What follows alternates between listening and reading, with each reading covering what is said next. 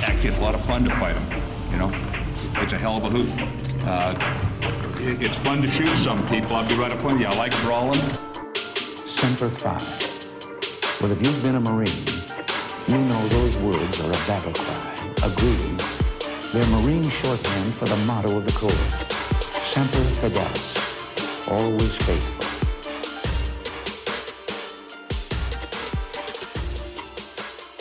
The Belleau Woodsman, Episode 7.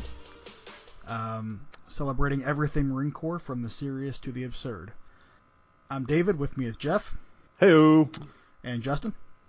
Hello.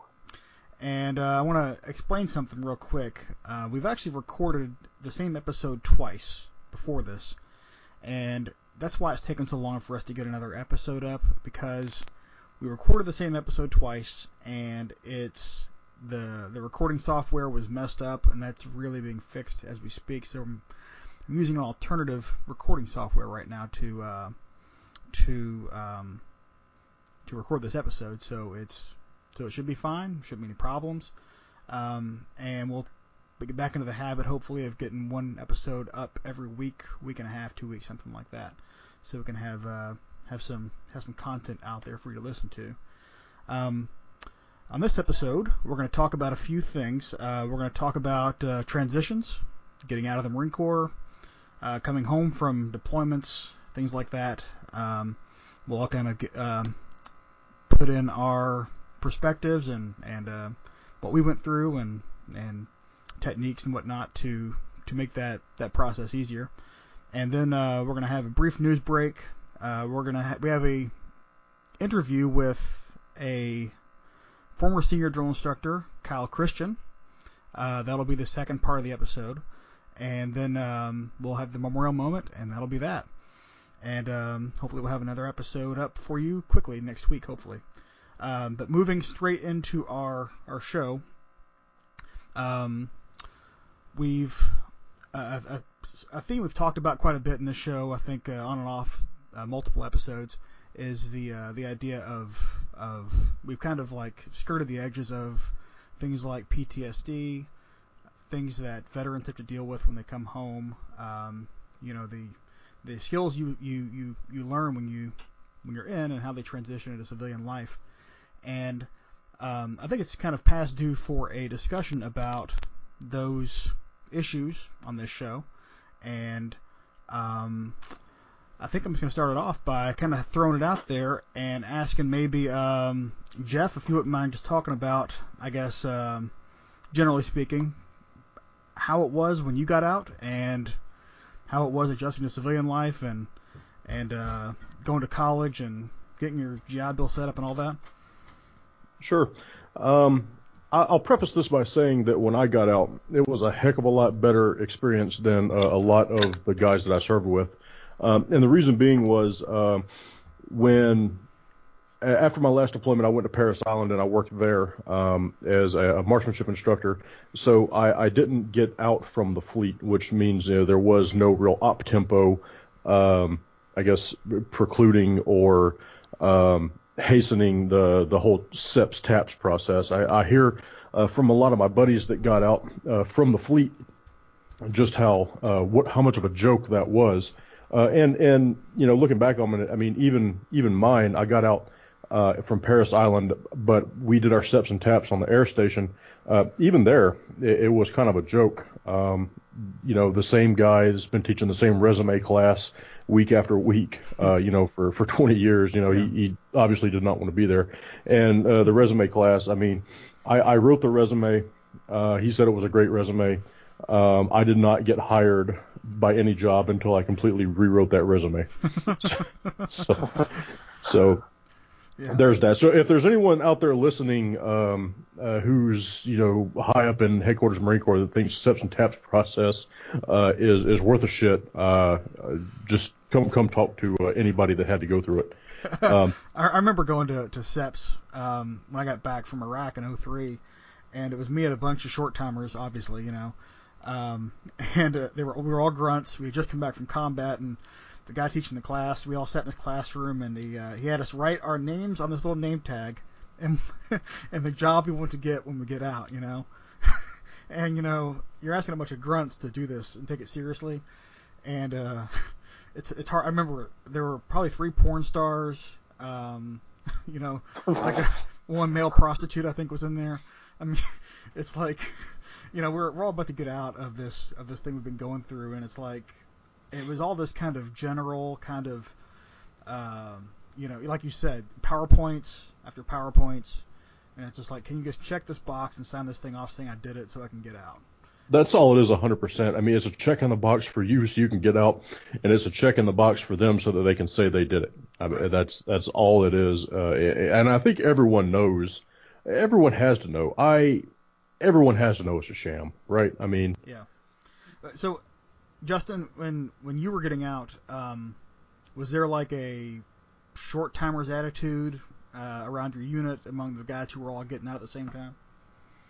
Um I think it was it was probably different for us because like like in the air wing, it's more about the aircraft and making sure they're up and can fly, and there's not really you're still working. It's not you know, it's like we we took you know we had small detachments that went to places like Bridgeport and did, did stuff and whatnot, but we didn't really. If you were back at Miramar, you were maintaining aircraft, so there wasn't really a chance to like I, I was still to my last day, where you know did my my morning and evening pass down in my shop. I mean, it was it was no different for me that day than it was any other day, except that when I left, I didn't have to come back. but no, I mean, but other than that, no, it really wasn't much different on my end. Um, there were a lot of people that, that though, yeah, they, they really stopped caring, but you know, I, I was, I didn't, I, I had a job to do and, and I did it until, until my last day. And then that was it. I left. Well, good for you. I mean, I, I didn't even think about that. You know, about the whole the idea that see in the in the, in the infantry, it's like you know the I, I guess I'm not sure if this is a different attitude, but generally speaking, if if you're tasked with something uh, that we feel is we get a lot of asinine kind of you know dumb assignments, busy work basically, because we don't really have jobs. I mean, we don't have day to day things we have to do every day. We have, we go PT we go work on the vehicles for drivers, you know, and then we clean our weapons, we do gun drills and all that stuff. But we spend a lot of time sitting in our, hiding out in our rooms playing Halo or, uh, you know, whatever. And really, my last month in the Marine Corps, um, on at least on base, I was skating like absolutely as much as possible. Like, I had my curtains pulled in my room. I think I beat, I played um, on Xbox. It was uh, uh, Knights of the Old Republic. Um, I played that and beat the whole game. Like, that was that was pretty much my last working month in the Marine Corps was that, and of course going to like these stupid SEPS classes, and it was going checking off boxes, but there was no one supervising us, and we had nothing to do, uh, so it was kind of like a vacation really, uh, on the government dime, I guess. But yeah, I mean, it was, it was yeah, go ahead. Uh, I said that's that's you know one aspect, and you know, and the thing of it is, and this this is not like an uncommon um, experience that I'm about to say. Uh, you know, I had a friend of mine, and you know, he was just basically skating his last you know couple months or a couple weeks in, in the fleet, whatever, and he wanted to uh, not even get out early, but he wanted to you know just get a little bit more time off so he could go to the local community college out there and just take a couple classes and, and do some stuff. And the command wouldn't let him because he had to go to the field and basically just be a warm buddy, you know. And that's that's the, yeah. You know, I, I understand the command, uh, you know, mindset. You know, they are there. Uh, you know, they don't really have to help us transition. Uh, they, you know, that's not their their mission whatsoever. But I mean, just uh, you know, just to uh, to shit this guy out of a, a, possible opportunity just so that he could go to the field and, and be a warm buddy, right. which is you know all, all he had to do. It was it was a little bit asinine, I think. Right. I remember, uh, and and something else about transitioning out, like the the guys that taught our transitions class were, I think they were they seemed like they were into it and they were nice and all, and uh, and they had you know they were heartfelt about their advice, but some of it was just terrible advice, like one of them said to always carry a business card with your resume on it. And if you see oh. some, and if you see, if you see someone out who looks like they could give you a job, run up and give them your business card with your resume on it. And I was thinking, at the time, it seemed like I, that, that's, I guess so. But like once I got out into the actual working world, I was like, that's like the dumbest idea I've ever heard. I mean, they run up to someone at a restaurant who's eating their who's sitting there eating dinner and just drop a business card on their de- on their in front of them with a resume on it. Like, I don't know. It seemed like something that would that would get on my nerves if I were a a person who looked important. You know, I don't know. Maybe maybe I'm maybe, maybe that does work. I don't know, but it just seemed like terrible advice. Um, but yeah, that was it was a lot of that. I mean, and something else like we did the the medical check and all that stuff, and it was really before kind of the the wave of of injuries and all that stuff and the, the whole PTSD stuff. The the that we got no real um, advice on the VA claims process. We got no information really about VA healthcare. They gave us the option of keeping our TRICARE, I think, at an exorbitant rate. Um, we had, uh, yeah, none of that, none of that. And, and Really? I'm, I'm not sure how it is now. Uh, I'm not sure if you, if either of you got that when you got out. I guess Jeff probably would have because it was a little later, but When uh, when I got out in 2009, uh, and and again I got out um, from uh, a pretty, uh, I will say, uh, non-expeditionary type base. Um, they did have a VA rep come and talk to us, and it, was such a good experience. I'm I'm so glad that I, I had this done. This is the only good thing I can say about the whole t- SEPs and TAPS experience. I handed this VA rep my medical record. They flipped through it and said, you know, they handed me a piece of paper and she said, claim this, this, this, and that, uh, and then hand it back to me, and I did. And then uh, within 60 days, um, you know, I'm getting calls from the VA, you know, did all my, uh, you know, evaluations or whatever, and I got everything that she told me to claim. So I, I, I can't say enough, you know, uh, good things about that aspect. Uh, I will say that, you know, all my buddies that got out from 29 Palms didn't get any of that. So yep, yeah, there was no. we got that at Miramar. Did we got that at Miramar. Yeah, Wow. the same thing. We uh we actually had a pretty good. Uh, I don't remember really remember the resume writing stuff, but I do remember that you know there was some pretty pretty solid advice, if if nothing else, than for the benefits that you're entitled to by being a veteran. They they did really good with uh with explaining that stuff, Hmm. or at least pointing you in a direction to where you can go and figure it out on your own. But they they covered a lot of ground that stuff that I I never knew existed. Interesting. So when you guys got out, um, I guess, um, not trying to pry into your histories or anything like that, but uh, I guess when when you guys got out, did because I was enrolled in VA healthcare pretty quickly, um, but I had to go through that whole process myself. So when you all got out, that was already pretty much done for you. Yes, uh, there's some sort of thing, and, and I don't know the you know correct verbiage for it, but when you apply for VA and you do it while you're still on active duty, you basically get fast tracked.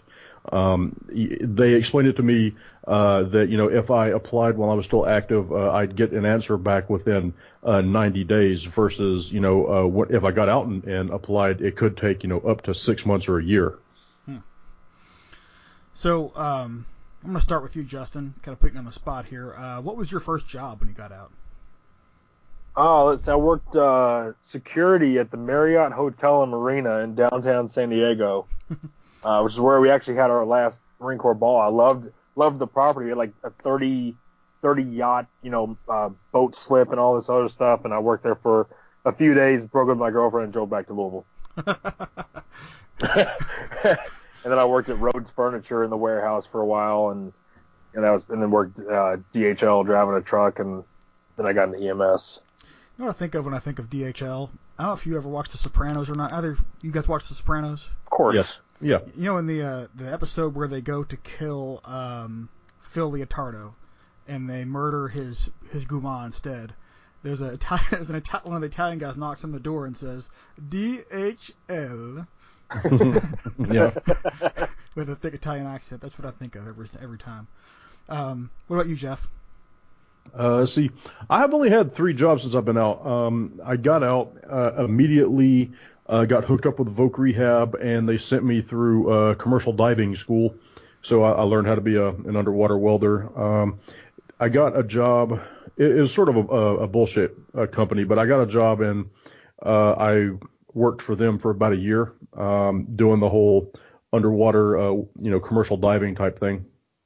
Uh, that's when the uh, the oil rig out in the Gulf blew up, and uh, all the offshore divers came inshore, and I basically got put out of a job. So I decided I still had my GI Bill, so I, I used that. And uh, while I was going to school, um, I was working full time in Miami.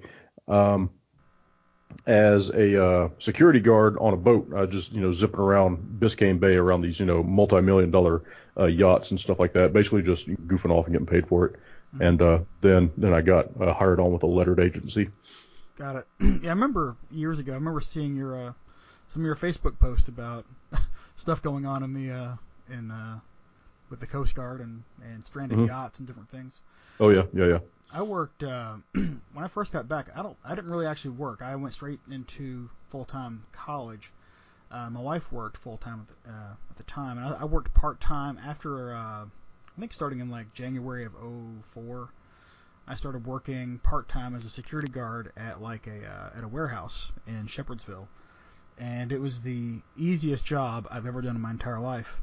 It required really no movement, and for roughly four hours a day. And I, I mean, I think someone could probably have killed over dead and sat there for days and no one would have even noticed. Um, and uh, and it was actually a pretty sweet hookup for someone who was in school because I could sit there and do all my homework. Um, but uh, but yeah, I went straight straight into uh, undergraduate and and you know it's one of those things where I remember when I first joined the Marine Corps, they told you you come out with all these skills like leadership skills and all this other stuff, and I found that that stuff is helpful. I mean, to you personally, but it doesn't look all that impressive on a resume, at least in my experience.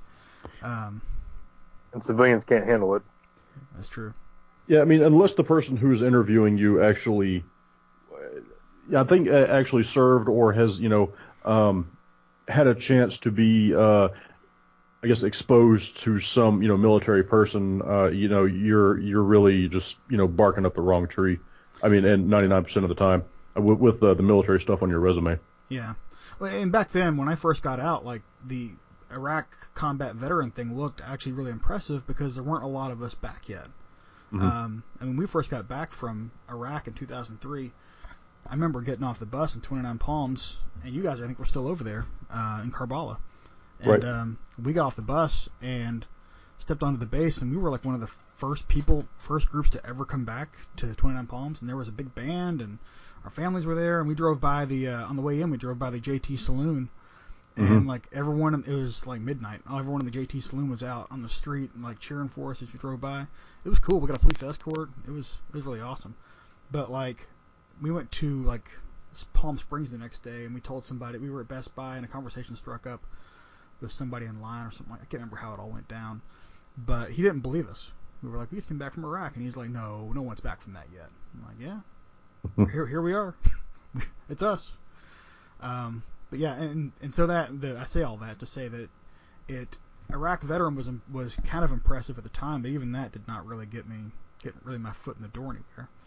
Um, you know, unless you have a boss like you said who's or a, a hiring manager or whatever that is really interested in or, or was a Marine himself or has a kid that's in the Marines or something like that, but that never happened to me.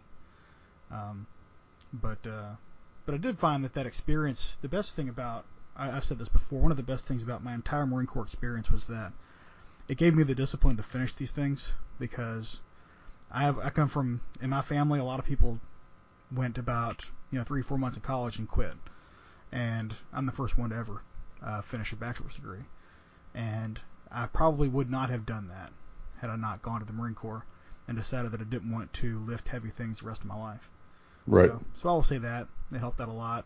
Just didn't help necessarily with the uh, the job search per se. Final thoughts, anybody?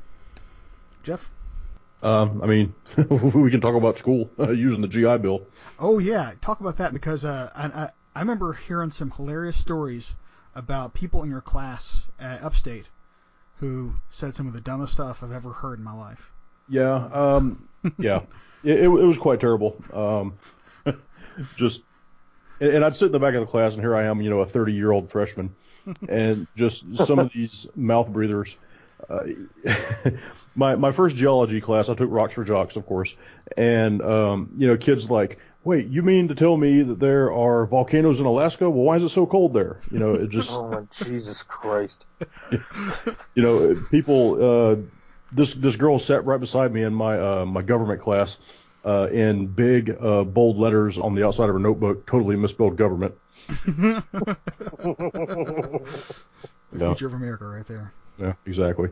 Uh, I mean, it, it wasn't as bad. I mean, once I got into like the upper level class classes, but I mean, the first two years, I'm just like, fuck beans. Is this is this what this is? I mean, am I, what am I doing here? You know, um, a, a year ago, uh, I was in charge of, of 25 Marines and two corpsmen. You know, a couple million dollars worth of gear. I was out there doing my own stuff. You know, running missions by myself.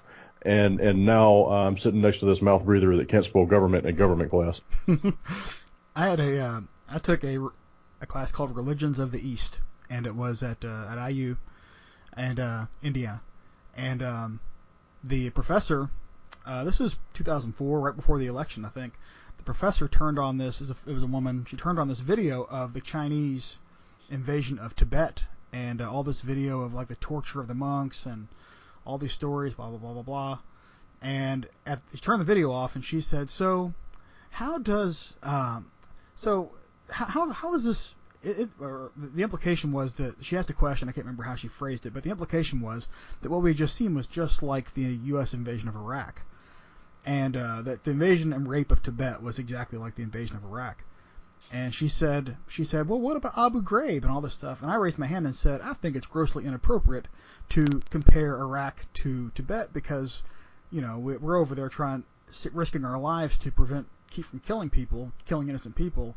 We're not raping, torturing anybody. Everyone in Abu Ghraib who's in those pictures is still alive today.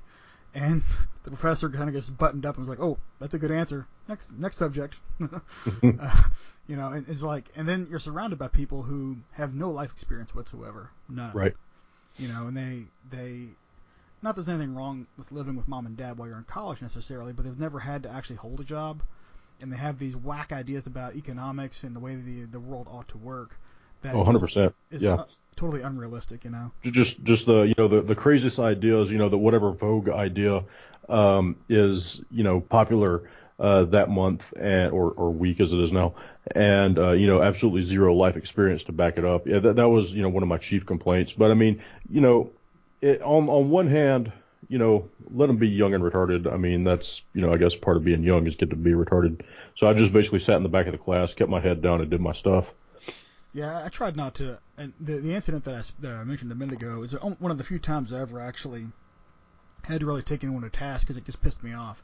Mhm. But like overall, you know, I throughout life in general and on Facebook, I've learned that you know that you can just walk away and it's okay. you can you can- Sometimes. yeah, so, sometimes. But you can you can walk. out- I mean, you can walk out of that class. You can walk away from that conversation, and everything will be all right. but uh, yeah, okay. Uh, we'll continue this discussion uh, another day because there's a lot more to talk about. Probably even have maybe a transitions part two where we talk. oh heck yeah We'll bring in. Uh, I have a friend who's a VA rep, uh, and uh, he can come and talk to us maybe. But uh, anyway, so uh, moving on quickly to our news break, brought to you by me.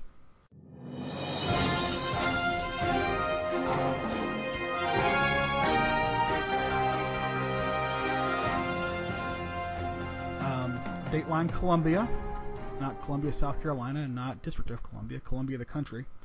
Um, a soldier in Colombia, Um, this is news from um, actually just last week. For has spent since June 10th with a M203 round apparently lodged in his skull. Um, apparently, it was fired into his face during a training a training exercise. oops and, and I'm gonna send you guys a picture of the uh, X-ray right now. That's how that's how it looks. Uh, I don't know if you guys can see that or not, but uh, that's how it looks as an M203 round stuck in his face. Uh, I, I would be fascinated to see the actual picture, but I can't find one of the actual like exterior picture.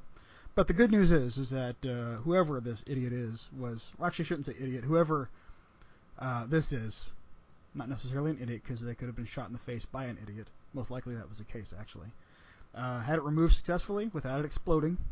Apparently that's been the problem, is being able to find a way to extract it without the thing exploding. But apparently it did. He survived, and um, you know, good for him. Or, our, you know, Godspeed. So that's been the news break from me. We're going to take a break real fast, and we will be right back. You are listening to the Belleau Woodsman, celebrating everything Marine Corps, from the serious to the absurd. This podcast is powered by Simplecast. Please like and subscribe. Follow us on Twitter at Belleau Woodsman and send us your thoughts and reactions via email at thebellowwoodsman at gmail.com. Now, on with the show. Joining us is former senior drill instructor, uh, Sergeant Kyle Christian. Sergeant Christian, would you mind um, summarizing your career, your Marine Corps career from boot camp up to the point where you uh, attended DI school? Okay. Uh, yeah. Let me see here. So, you summarize boot camp. All right. Yeah. So, um, I joined the Marine Corps 2005. Um, I was a recruit down in Parris Island, South Carolina. Um, from that point, I graduated there and went to uh, got stationed out, and uh, at, well not stationed, but I went to artillery school in uh, Fort Sill, Oklahoma. I was there for a few months, got my training, and then I got stationed in Hawaii for my first duty station out there at uh, Kaneohe Bay. So I was there for a bit, uh, about four years, and then um, finally was able to put in my drill instructor package. Uh, I had wanted to be a drill instructor since by my sophomore or junior year of high school. Um, so then I got out there, finally, you know, was about to get promoted to sergeant and was able to put in my package uh, to become a drill instructor. So um, package got accepted, and then I uh, got orders to Parris Island, which was where I wanted to go. Uh, so after that, executed my orders, went to drill instructor school for a few months and then uh, got assigned to my battalion, and uh, yeah, so then I, I yeah uh, went on vacation there for a little bit, and then picked up. Well, I didn't pick up my first cycle. I uh, had to do what's called bird dogging, so it's basically I kind of trained with some other platoons for a little while until uh, my actual first platoon was going to start. So uh, describe drill instructor school for us, if you wouldn't mind uh, Joint School, it wasn't, it wasn't, uh, well, it was, you know, it wasn't too challenging, I guess, specifically for me. I can't speak for others. Um, maybe just a little bit more the academics was challenging. It's not necessarily being a recruit all over again. It was just, um, cause it's, it's a professional school. So they, yeah, they teach you how to be a drone shooter, but they teach you how to be a professional Marine, I guess you can, you can call it. Um, so you learned a lot about the history the Marine Corps, of kind of recruit training, just overall things that you're going to have to teach recruits when that time comes. Then you learn how to do like squad bay procedures, uh, which is just you know kind of the training of how to how to how to um, be able to train that that massive massive amounts of uh, of recruits. Do you have any um, interesting stories you'd be willing to share from your time on the island? Any interesting stories? Oh man, there's you know the whole time was it was an interesting time. Recruits are recruits are funny. They're uh, I can't you know it's hard for me to think of one off the top of my head. People always ask me that. Tell me something funny, and uh, I don't know. I just you know there, there's funny moments, but it's it's hard to remember when you're when you're in it because you're pretty serious all the time. Um, but I would say like um, you know just recruits do some off the wall stuff. I, I, would say probably one of the funniest moments I guess I just thought about was it. You know, recruit training can almost be like prison sometimes as far as uh, and the fact that recruits are always trying to get have stuff sent to them. Um, so I know this one time some recruit I can't remember if it was if it was like our platoon or if it was a different platoon, but a recruit was having his parents mail him pieces of a cell phone, and so he was putting them together in the middle of the night so he could make a phone call and, and call home. So that's probably one of the the funniest, more interesting uh, stories I've heard. Were there any uh, running inside jokes, I guess, between uh, the drill instructors and your platoon? Uh, inside jokes between drill instructors. Uh, you know, we all we always joke around. You know, when we have time, whenever we're not around recruits, maybe just talk a little smack to each other about each other's platoon, how we're doing a drill, uh, that type of thing. You know, sometimes you know recruits will do something and you know you try not to laugh in front of their presence, and then you know maybe later on, you know, you get in the duty hut when you, you know, when you're by yourselves and just kind of you know crack a little joke about whatever a recruit did or some some silly stuff like that. So. Um, yeah, but I mean, what else? What else would you guys like to know? So, how much of the drill instructor rage is real and authentic, and how much of it is just for show? Um, now, of course, like I said, I'm gonna speak. I'm only speaking for myself. I'm not speaking for any anyone else. Um, uh, I do you. Your question is, do you legitimately get mad at recruits? And absolutely. Um, I, I, I think maybe when I was a recruit, I you know you kind of had this thing or this thought that uh, it's all just a show, whatever. And I think it's easy to think that as a recruit because you don't really know. But after becoming a drill instructor and seeing it from the opposite side, um, it's really not a show. And it's it's not a show because it's something that you're very passionate about, something that I was very passionate about, and I was very passionate about it because at the end of the day, it was I legitimately had to train this 18 year old, 20 year old, however old the individual was, to go and you know be ready for a combat environment.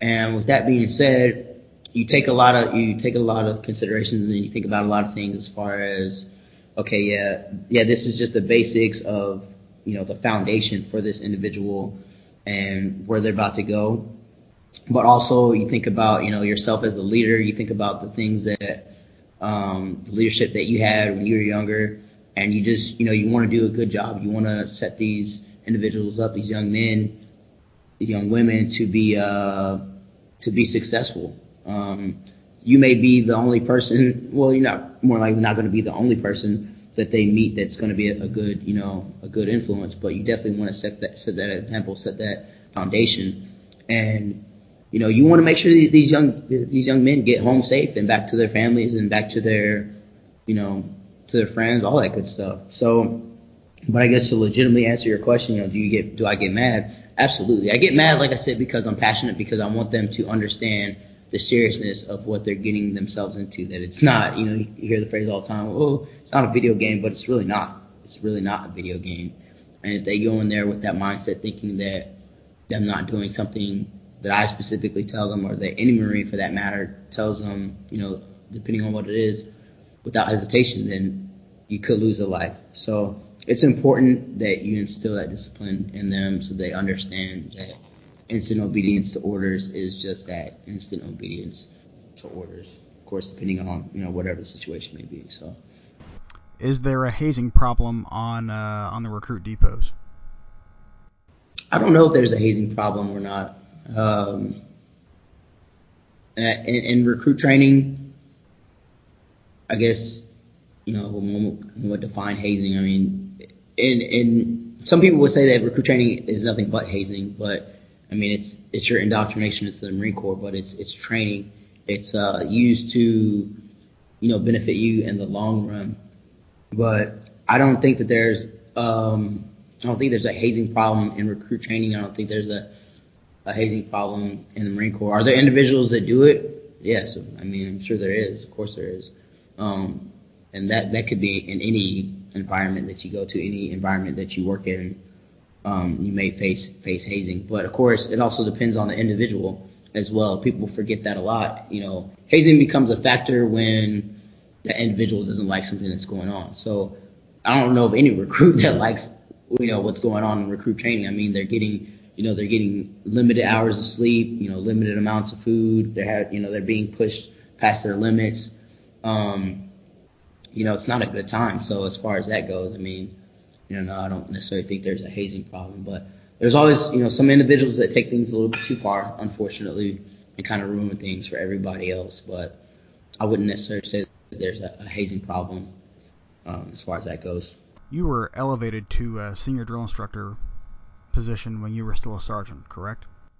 Yes, I was a senior drill instructor as a sergeant. uh, which is very rare for individuals to do down there on the depot.